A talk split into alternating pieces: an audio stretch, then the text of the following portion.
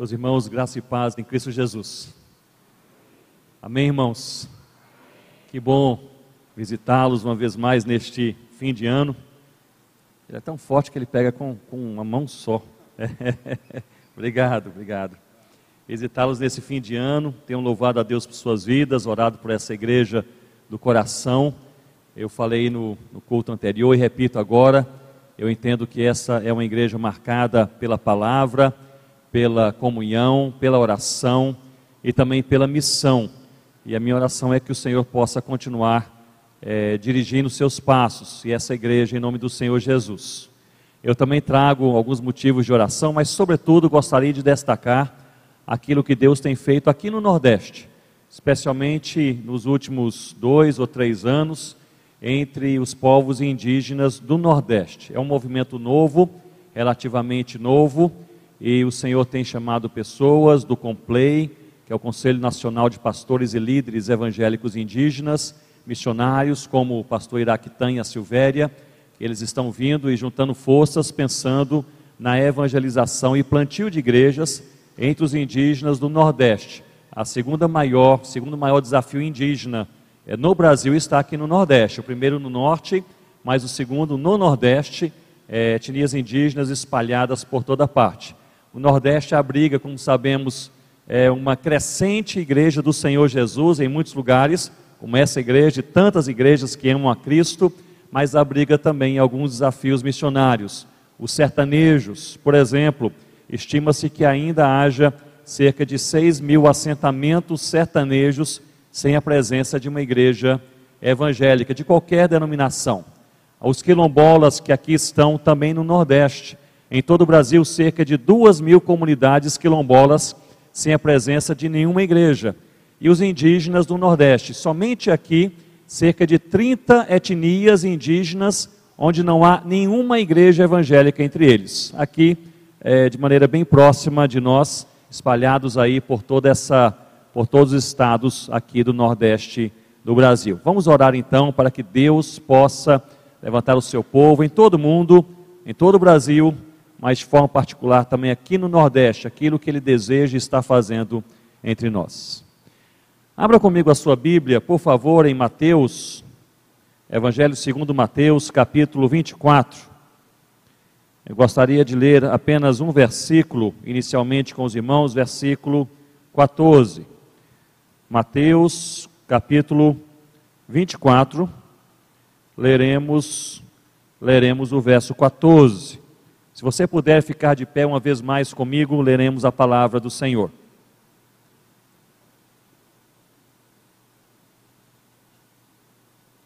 Gostaria de lembrá-los que o chamado de Deus para a missão é sempre um chamado pessoal, intransferível e também comunitário. É pessoal, pois Deus chama pessoas para a missão, não chama coisas, Deus chama gente não chama estruturas para que a obra do Senhor seja realizada. Esse chamado que é pessoal, ele é também um chamado intransferível, pois você e eu não podemos terceirizar, transferir aquilo que ele coloca em nossas mãos para ser feito. Aquilo que Deus coloca em sua mão, em suas mãos para ser feito, ele coloca em suas mãos, não em minhas mãos. E aquilo que ele coloca em minhas mãos para ser feito, ele espera e deseja e deseja que eu faça. Portanto, o chamado de Deus, ele é pessoal e ele também é intransferível.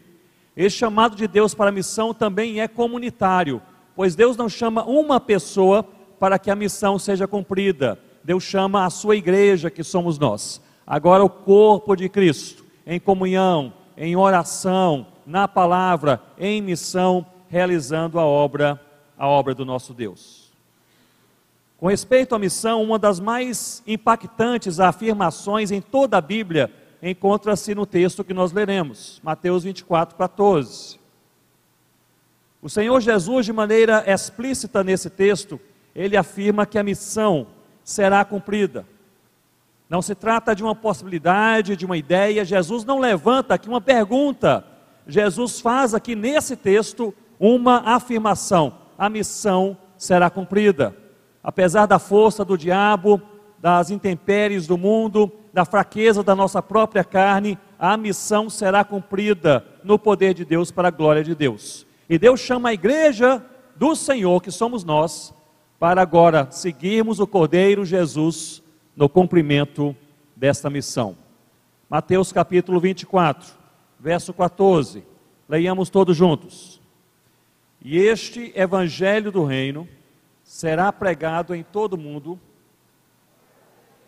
a todas as nações, e então virá o fim. E este evangelho do reino, afirmações do Senhor Jesus, será pregado em todo o mundo, em testemunho a todas as nações, e então virá o fim. Você pode se assentar com a sua Bíblia, por favor, aberta comigo em Mateus capítulo 24.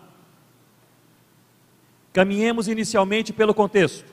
Em Mateus 24 encontramos o sermão profético do Senhor Jesus. Tem início com essas palavras de Jesus com respeito ao fim. Perante o templo, logo no versículo 2, no capítulo 24, Jesus afirma que não ficará pedra sobre pedra. E daí surge no versículo 3 do mesmo capítulo a pergunta dos discípulos que dispara toda esta, esta resposta do Senhor Jesus. Logo no versículo 3, os discípulos perguntam a Cristo: Dize-nos, quando sucederão essas coisas? E que sinal haverá da tua vinda e da consumação do século? Eles estão perguntando a Jesus: quando será o fim e quais são os sinais? Como nós podemos perceber que o fim se aproxima?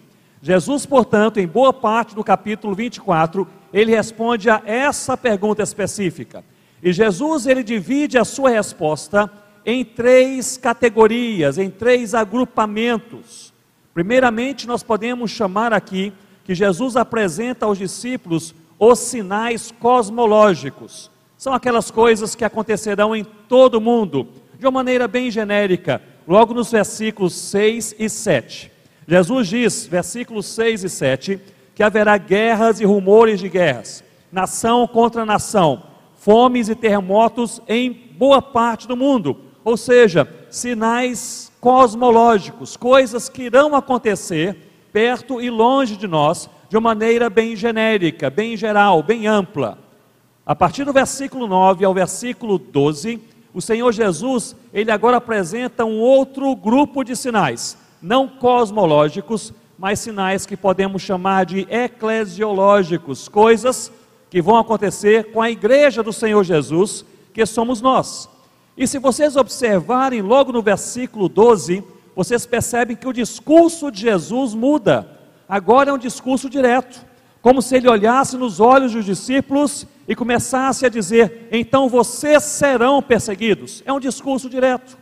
E do versículo 9 a 12, nesses sinais eclesiológicos, o Senhor Jesus diz: Então sereis atribulados, vos matarão, sereis odiados por todas as nações por causa do meu nome, muitos hão de se escandalizar, trair e odiar uns aos outros, irmãos, na igreja. Faz parte dos sinais que Jesus apresenta na igreja. E ele vai além: levantar-se-ão muitos falsos profetas na igreja. A iniquidade se multiplicará e o amor esfriará de quase todos na igreja. Temos, portanto, sinais cosmológicos, vão acontecer no mundo vários sinais, sinais eclesiológicos, aquilo que há de acontecer na igreja do Senhor Jesus, e Jesus, no verso 14, que é o versículo que nós lemos, ele apresenta um sinal missiológico, algo que tem a ver com a missão. E parece que é este o sinal derradeiro. Jesus fecha a sua resposta com esse sinal, dizendo: E este evangelho do reino será pregado em todo o mundo, para testemunho a todas as nações. E ele encerra sua resposta com a seguinte frase: E então, o que irmãos? E então virá o fim. Há pelo menos cinco afirmações no bojo desse versículo 14. Eu apenas citarei rapidamente. A primeira, a missão será cumprida. A segunda, a missão é o Evangelho. A terceira, este Evangelho deve ser proclamado com palavras e vivido com a nossa vida diária ao mesmo tempo. A quarta afirmação, o Evangelho deve alcançar todas as nações. E a quinta, Jesus voltará. Creio que este versículo encerra essas cinco verdades. Mas a pergunta que eu gostaria de levantar nesta noite, a você e a mim, não é como a missão será cumprida, mas em qual cenário? Qual será o cenário mundial, social, o cenário volitivo, pessoal, no qual essa missão do Senhor Jesus a que ele se refere, ela será cumprida? Eu gostaria de construir essa resposta a partir da palavra, de extrair da palavra de Deus em Mateus capítulo 24, sobre esse sinal pintado por Jesus, no qual, esse cenário no qual a missão será cumprida cenário no qual o povo de Deus irá cumprir a vontade de Deus. Eu creio que a primeira parte desse cenário é que a igreja viverá em um mundo em caos. Isso fica claro em todo o capítulo 24. Na verdade, do verso 6 ao verso 12, nós vemos enfaticamente Jesus mostrando que a sua igreja, nos últimos dias, viverá em um mundo em caos. Ele fala sobre conflitos, violências, catástrofes, fala sobre perseguições, heresias e frieza espiritual. E é justamente neste mundo caótico, e para mim essa é uma verdade gritante, neste mundo caótico e nessa igreja fragilizada, é nesse cenário que a missão será cumprida. Isso é paradoxal. O mundo está em caos, a igreja está sendo combatida, enfraquecida, mas é nesse cenário que Deus realiza o seu propósito e a missão será cumprida. Eu creio, meus irmãos e minhas irmãs, que a mensagem ela é muito clara. A missão não será cumprida pela força humana, mas pelo poder de Deus.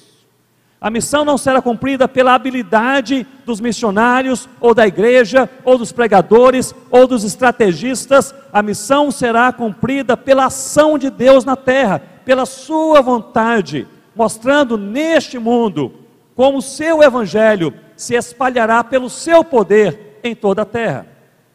O apóstolo Paulo, escrevendo ao jovem Timóteo, em 2 Timóteo capítulo 4, no versículo 3, ele fala algo semelhante. Ele diz que haverá tempo em que os homens não suportarão a verdade, criando as próprias verdades, e se recusarão a dar ouvidos à verdade de Deus. Ou seja, ele está dizendo que nos últimos dias, está dizendo que haverá um momento na história e ao longo da história em que as pessoas fecharão seus ouvidos para a verdade de Deus. Se nós olharmos para os nossos dias, eu diria que há três grandes barreiras para a evangelização. Há outras, mas eu gostaria de destacar pelo menos três. A primeira barreira para a evangelização é a maneira como as pessoas passaram a enxergar a Bíblia. Há cerca de 30, 40 anos atrás, a sociedade enxergava a Bíblia de uma maneira diferente. Me lembro, meu pai era um pastor presbiteriano, eu ainda criança o acompanhava quando ele evangelizava pessoas, entrava em suas casas, famílias não cristãs, e ele perguntava: Vocês têm uma Bíblia? Geralmente toda família possuía uma Bíblia, talvez empoeirada ali na estante, e ele dizia: Eu gostaria de ler, mas ler na sua Bíblia. E ali traziam aquela Bíblia, meu pai, ele, ele, ele a abria. E eu me lembro bem do olhar das pessoas, mesmo aquelas que não amavam e não seguiam o Senhor Jesus, ao virem uma, uma Bíblia sendo aberta, havia uma impressão de que aquele livro era especial, que havia alguma coisa diferente naquele livro, e havia uma atenção mais especial quanto à Bíblia. Hoje não é mais assim. A Bíblia é vista como um mito cristão e talvez um dos mitos mais ingênuos. Quando em muitos cenários, estive em uma região universitária um outro dia e ao falar da Bíblia, risinhos, cínicos. Essa é uma história da crochinha, isso é um mito cristão, isso é a ingenuidade das ingenuidades. Mudou-se a maneira de se enxergar a Bíblia. Por isso nós precisamos, creio, evangelizar não apenas a partir da narrativa bíblica, contando as histórias bíblicas, precisamos fazê-lo, mas precisamos contar as histórias bíblicas também de maneira apologética, contrastando e confrontando aquilo que a Bíblia diz com a crença ou a falta de crença no coração e na mente daqueles também que ouvem. Primeira coisa que mudou em nossa geração, a maneira que a sociedade passou a enxergar a Bíblia. Uma outra coisa que mudou foi a maneira que a sociedade passou a enxergar o pecado. O pecado era visto como um erro, um erro moral, cultural e um erro espiritual. Hoje o pecado é visto apenas como um erro moral, ou seja, matar, ou uma corrupção, ou uma violência. Isso é visto como erro. No nosso linguajar teológico e bíblico, pecado. Mas o erro cultural não existe, pois tudo que é cultural, hoje na sociedade pós-moderna, tudo que é cultural deve ser tolerado. E não há também um erro espiritual, pois se não há nada absoluto, não há contra quem errar. Portanto, mudou-se a maneira de se enxergar o pecado. Isso não está apenas ao nosso redor, está entrando no púlpito de muitas igrejas. Estive poucos anos atrás em uma igreja no Sudeste e antes de pregar a palavra de Deus, ao me levantar, um dos líderes me segurou pelo braço, sussurrou em meu ouvido: é, Ronaldo, é, nós não falamos antes que eu me esqueci, mas aqui na igreja nós não usamos o termo pecado, pois é um pouco ofensivo.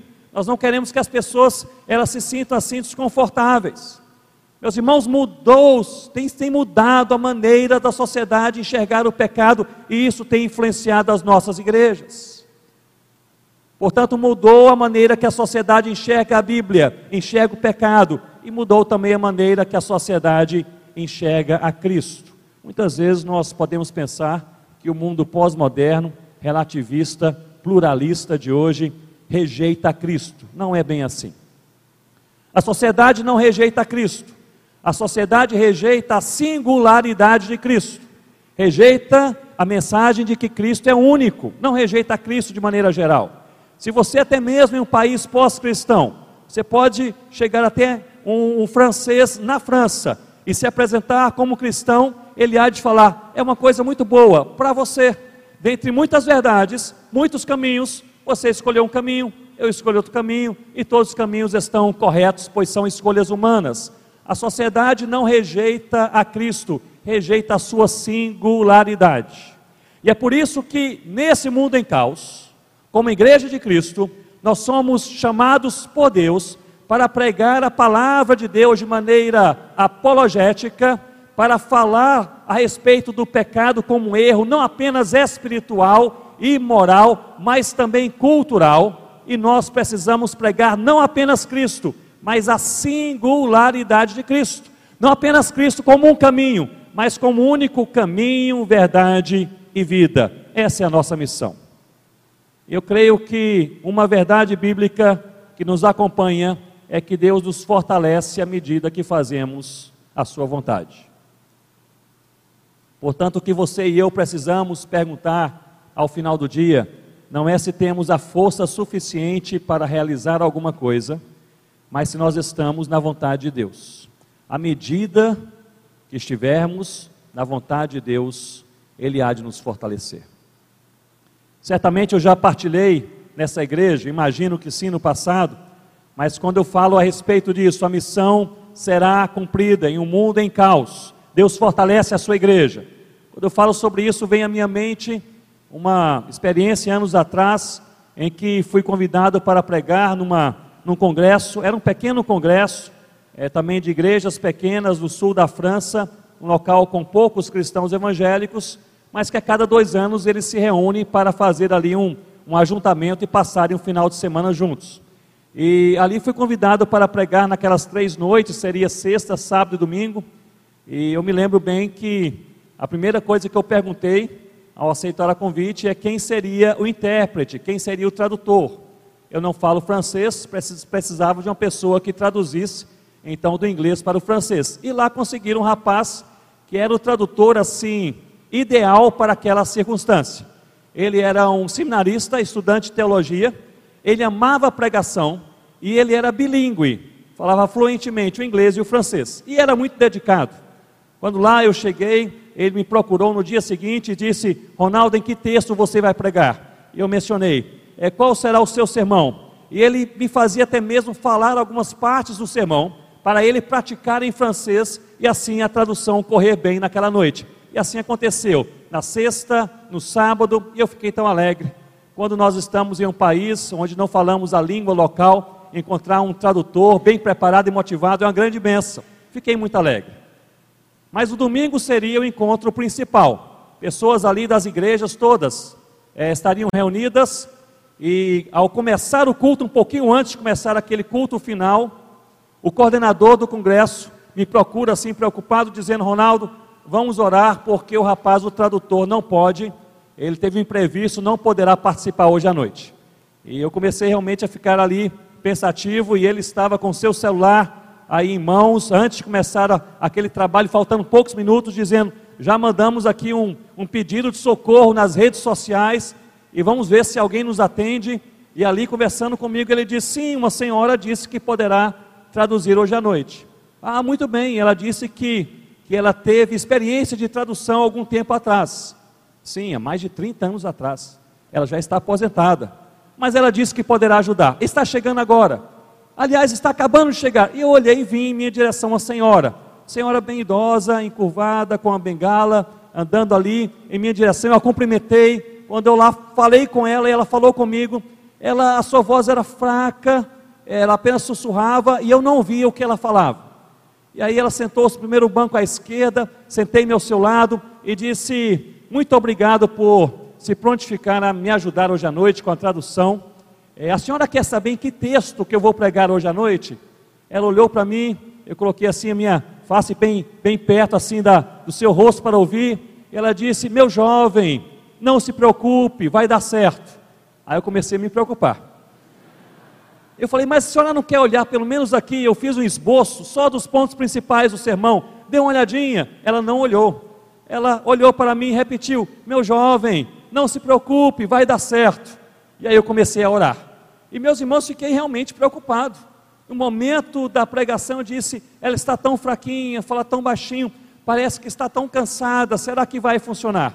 E ali eu ajudei a subir aqueles três degraus é, ela colocou a sua bengala encostada no púlpito daquele, daquele local, e quando eu comecei a falar, aquela mulher se agigantou naquele púlpito, jamais vi uma pessoa traduzir tão bem como aquela mulher naquela noite. Ela traduzia com um ritmo perfeito, no jeito perfeito. Até no final do sermão, quando a gente se anima e fala assim mais rapidamente, eu terminava uma frase e ela terminava a frase comigo. Negócio excepcional. E ali depois que terminamos o culto, eu me sentei ao seu lado e disse: Muito obrigado pela disposição aqui em, servir, em traduzir. E ela olhou para mim e disse essa frase que eu deixo também com o seu coração nessa noite. Ela disse: Deus sempre nos fortalece quando fazemos a sua vontade.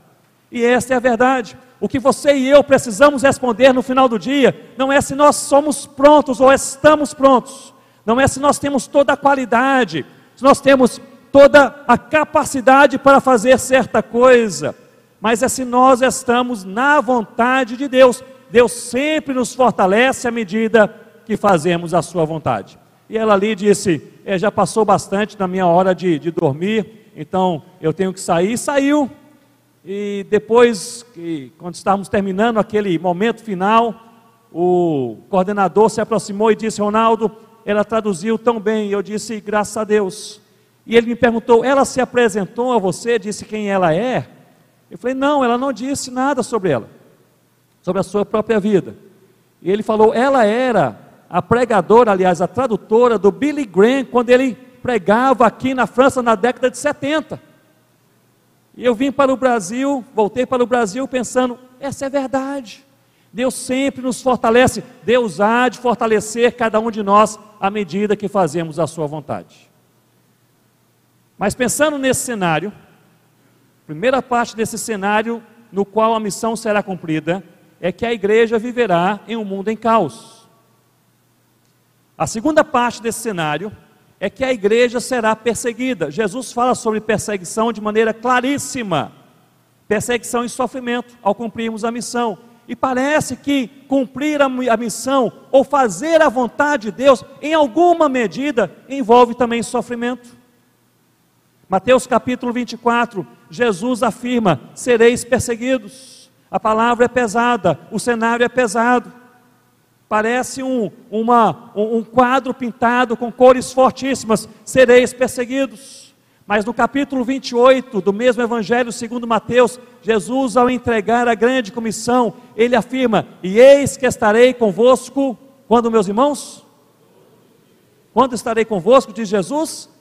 todos os dias até a consumação do século. E é isto que torna a missão possível. Por um lado, nós seremos perseguidos, por um lado, haverá sofrimento, por um lado, nós passaremos por angústia, por um lado, não é fácil ser crente neste mundo, é verdade, mas por outro lado, nós não estaremos sozinhos. Um só dia em nossas vidas. O Senhor, o Rei dos Reis, Senhor dos Senhores, o leão da tribo de Judá, o Cordeiro de Deus que tira o pecado do mundo, ele estará conosco, Jesus, todos os dias até a consumação do século. São duas verdades que se complementam. Não é fácil viver nesse mundo, mas Jesus está conosco todos os dias. Você não sabe o que vai acontecer com você amanhã, nem com os seus. Você não sabe o que vai acontecer com você daqui a cinco minutos, nem eu sei, ou daqui a uma semana, mas há uma coisa que você e eu, nós sabemos. Nós que cremos em Deus e na palavra de Deus, nós sabemos. Nós sabemos que nós não estaremos sozinhos. Nós sabemos que o Eterno estará conosco. Nós sabemos que nós estamos em boas mãos. Nós sabemos que à medida que nós caminhamos na vontade de Deus, nós seremos fortalecidos por Deus nas áreas de necessidade em nosso coração. Jesus está conosco. Olhe bem para mim nesse momento e reflita comigo. Essa é uma questão de fé. E a minha oração por você e por mim hoje à tarde foi para que Deus pudesse aumentar a nossa fé. Porque se nós verdadeiramente crermos que o dono do universo, o autor da nossa vida, o salvador de todo aquele que crê, se nós verdadeiramente cremos que Ele realmente está conosco todos os dias, nós teremos paz em coração, nós podemos voltar para casa e conversar com a nossa alma, e nós podemos desafiar a nossa própria alma a descansar no Senhor, porque Jesus está conosco. Se nós verdadeiramente cremos que o autor da vida está conosco todos os dias, nós não vamos perder o nosso sonho, nosso sono durante a noite devido a uma angústia pela qual nós estamos passando. Porque é Jesus quem está conosco, não é um conselheiro, não é um guru, não é uma pessoa influente ao nosso lado, não é um professor. É o dono do universo, é o Senhor de todas as coisas, é o Criador de todas as coisas, é aquele que nos salvou, é o leão de Judá, é o Cordeiro de Deus, é aquele que, que é rei, que é profeta, aquele que é o sumo sacerdote, ele está conosco todos os dias. Primeiro resultado, a partir desta fé, é paz no coração. Meu irmão e minha irmã, eu quero lhe encorajar em nome do Senhor Jesus a você terminar este ano com paz no coração. Com paz no coração a partir desta convicção. Da convicção de que você jamais estará sozinho, um só dia em sua vida. Podem vir as angústias, podem vir as aflições, podem vir as críticas, os problemas de dentro, de fora, talvez aquela situação inesperada, aquele terror sobre o qual você sempre imaginou está acontecendo com você nesses dias. Pastor Ronaldo jamais gostaria de me encontrar na situação que me encontro hoje, mas Jesus está contigo.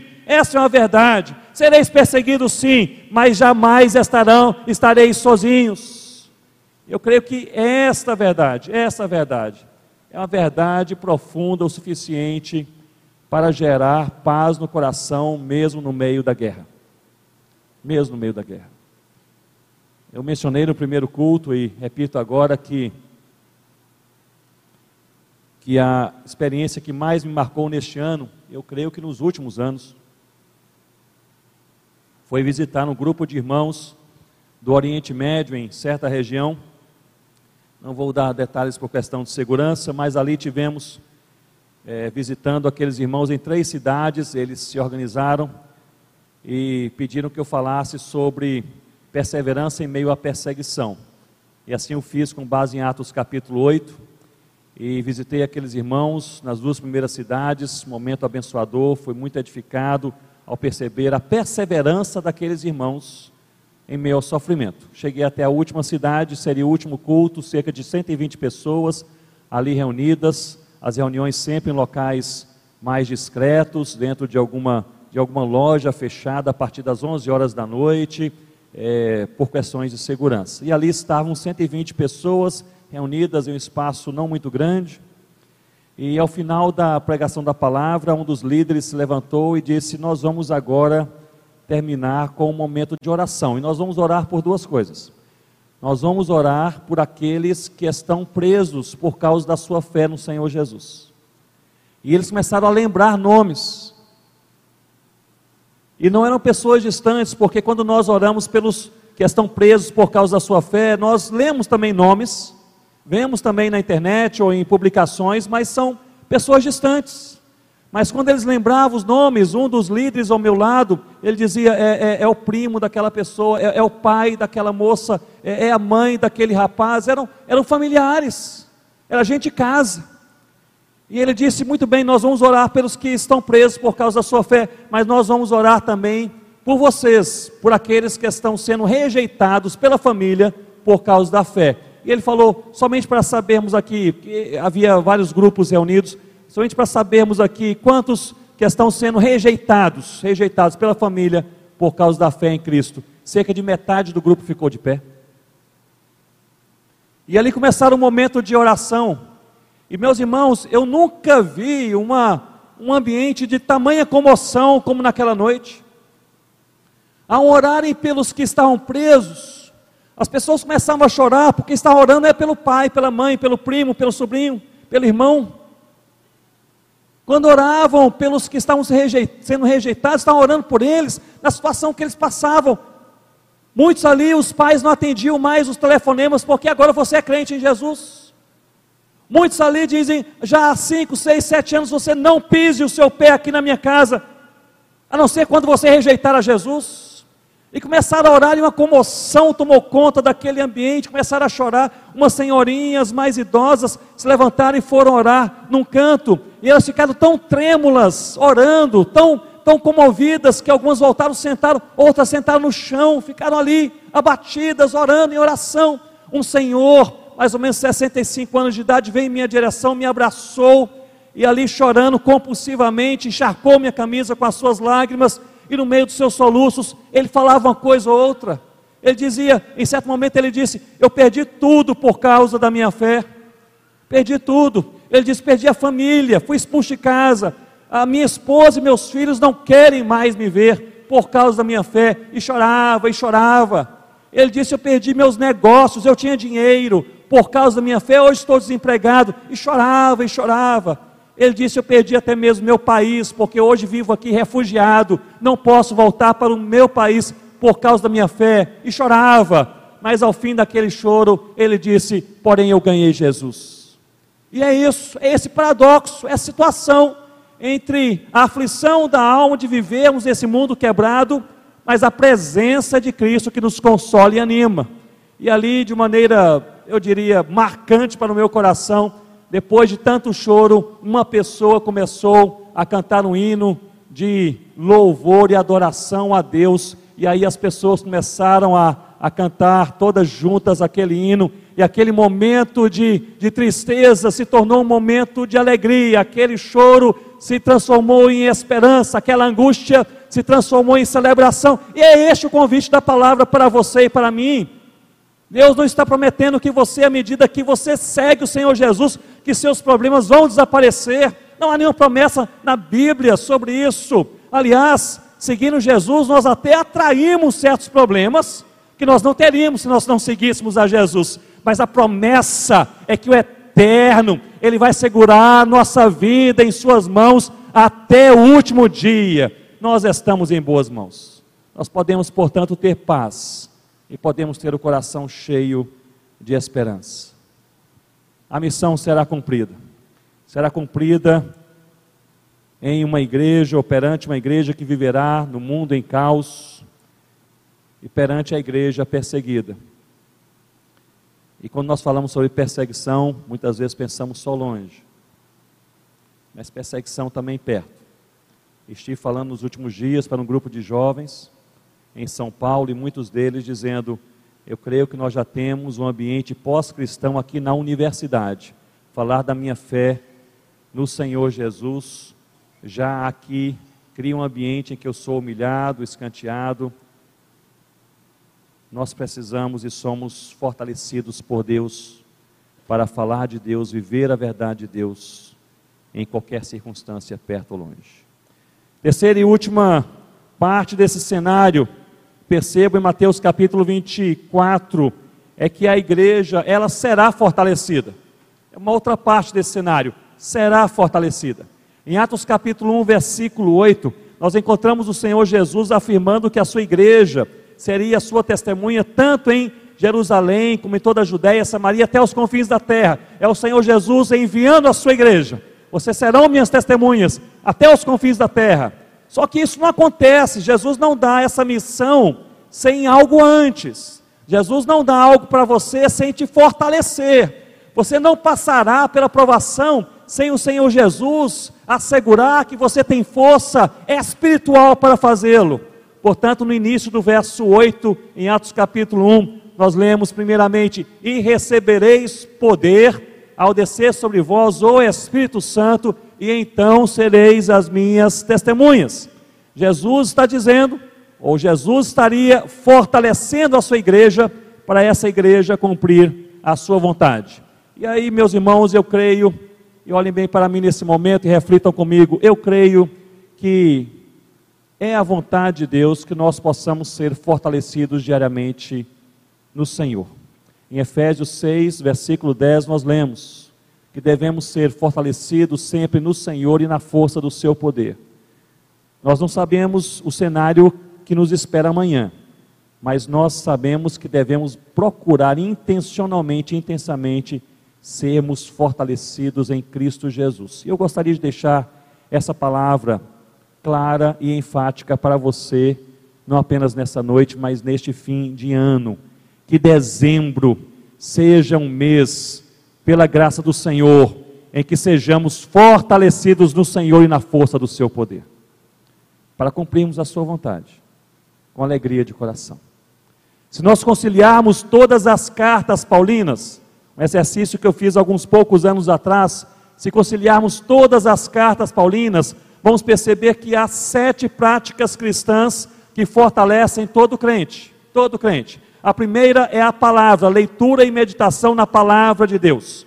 A segunda é a adoração, adoração pessoal e também coletiva. Ela é privativa, mas também pública. Reconhecer quem Deus é e o que Ele faz por nós. A terceira prática é a comunhão, é andar com aqueles que amam e seguem o Senhor Jesus. E isso nos fortalece. O próprio João Calvino, reformador, ele enfatizava a comunhão como um alicerce de fortalecimento do povo de Deus, especialmente no dia mau. A quarta prática, a oração. Não é apenas orar antes das refeições, é ter uma vida de diálogo com o Pai em nome do Filho, Jesus Cristo. A quinta prática, a santidade. Buscar de maneira intensa e intencional, uma vida pura que agrada o coração de Deus. A sexta, boas obras, chorar com quem chora, abraçar e socorrer o aflito e necessitado. E a sétima prática, a evangelização. Abrir a nossa boca e falar quem é Jesus e o que ele fez por nós. Portanto, sete práticas de fortalecimento espiritual que eu gostaria de deixar bem destacadas para o seu e o meu coração nessa noite. Palavra, adoração, comunhão, oração, santidade, boas obras e evangelização. É vontade do Senhor que o seu povo esteja edificado, fortalecido, para quando o dia mal chegar, falarmos: Eu gostaria de não estar enfrentando esse dia mal. Se eu pudesse, eu não enfrentaria mas o Senhor conhece a minha vida e constrói a minha história. Louvado seja o nome do Senhor Jesus.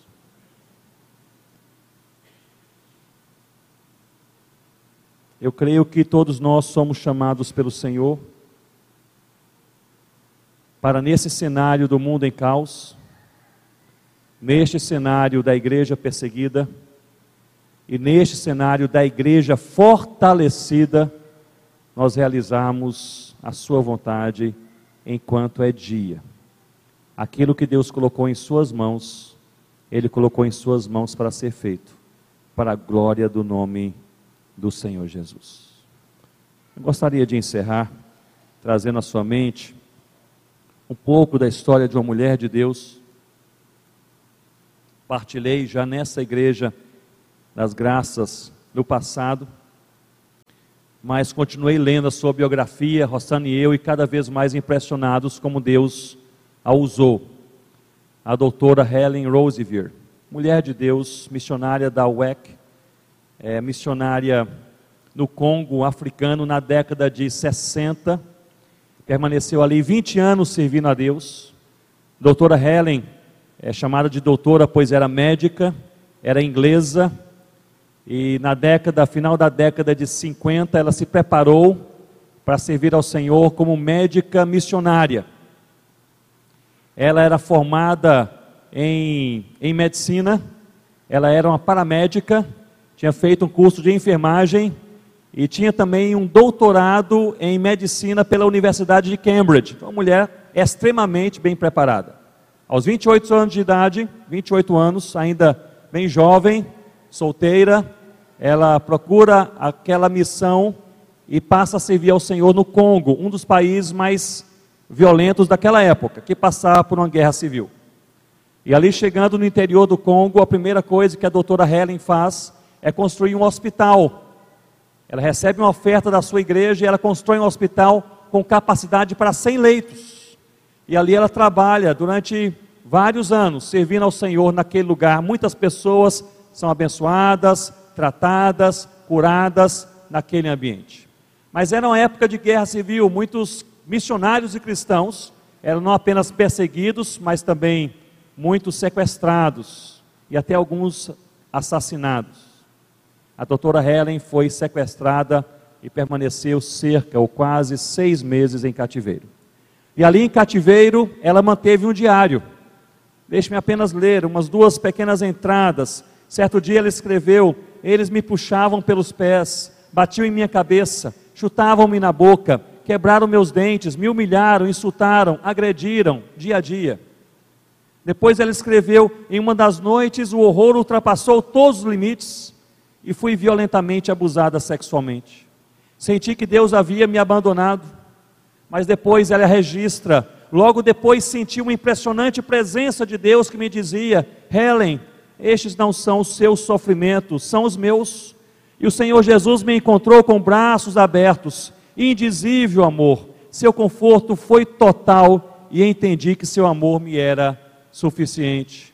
Depois de seis meses em cativeiro, ela é solta, volta para a Inglaterra, passa quase um ano hospitalizada, tratando os ossos quebrados, os dentes quebrados e o trauma na sua alma.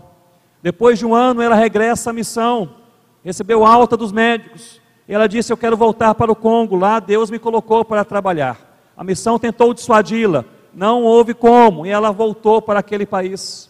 Chegou ali, para sua tristeza, percebeu que aquele hospital, com capacidade para 100 leitos, havia sido totalmente derrubado e queimado, destruído. Ela orou ao Senhor, a sua igreja enviou mais uma oferta, ela reconstruiu aquele hospital, agora com capacidade para 250 leitos, e construiu uma maternidade. E ali serviu ao Senhor com fidelidade e alegria durante cerca de 20 anos. 20 anos. A doutora Helen faleceu aos 91 anos de idade, no Natal de 2016. E antes de falecer, ela deixou um artigo e eu encerro lendo apenas o último parágrafo deste artigo para vocês e também para o meu coração. Ela diz o seguinte: Meus irmãos e minhas irmãs, o problema é quando nós não queremos só Jesus. Queremos Jesus e mais alguma coisa. Queremos Jesus e a popularidade. Queremos Jesus, mas queremos também o sucesso. Queremos Jesus e queremos aplausos. Queremos Jesus, mas queremos também o reconhecimento. Queremos Jesus, mas queremos ser os primeiros e queremos ser os melhores. Não, meus irmãos, não, minhas irmãs, nós devemos desejar somente Jesus. Curva a sua cabeça, olha ao Senhor nesse momento.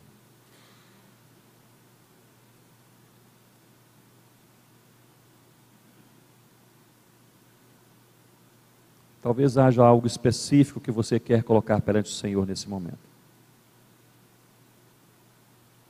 Talvez uma confissão. talvez uma palavra de adoração,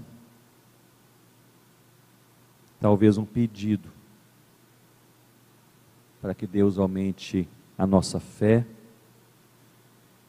e possamos terminar este ano crendo, crendo e crendo o suficiente para descansar. E crendo o suficiente para fazer a sua vontade. Se você puder, fique de pé comigo nesse momento. E vamos orar ao Senhor.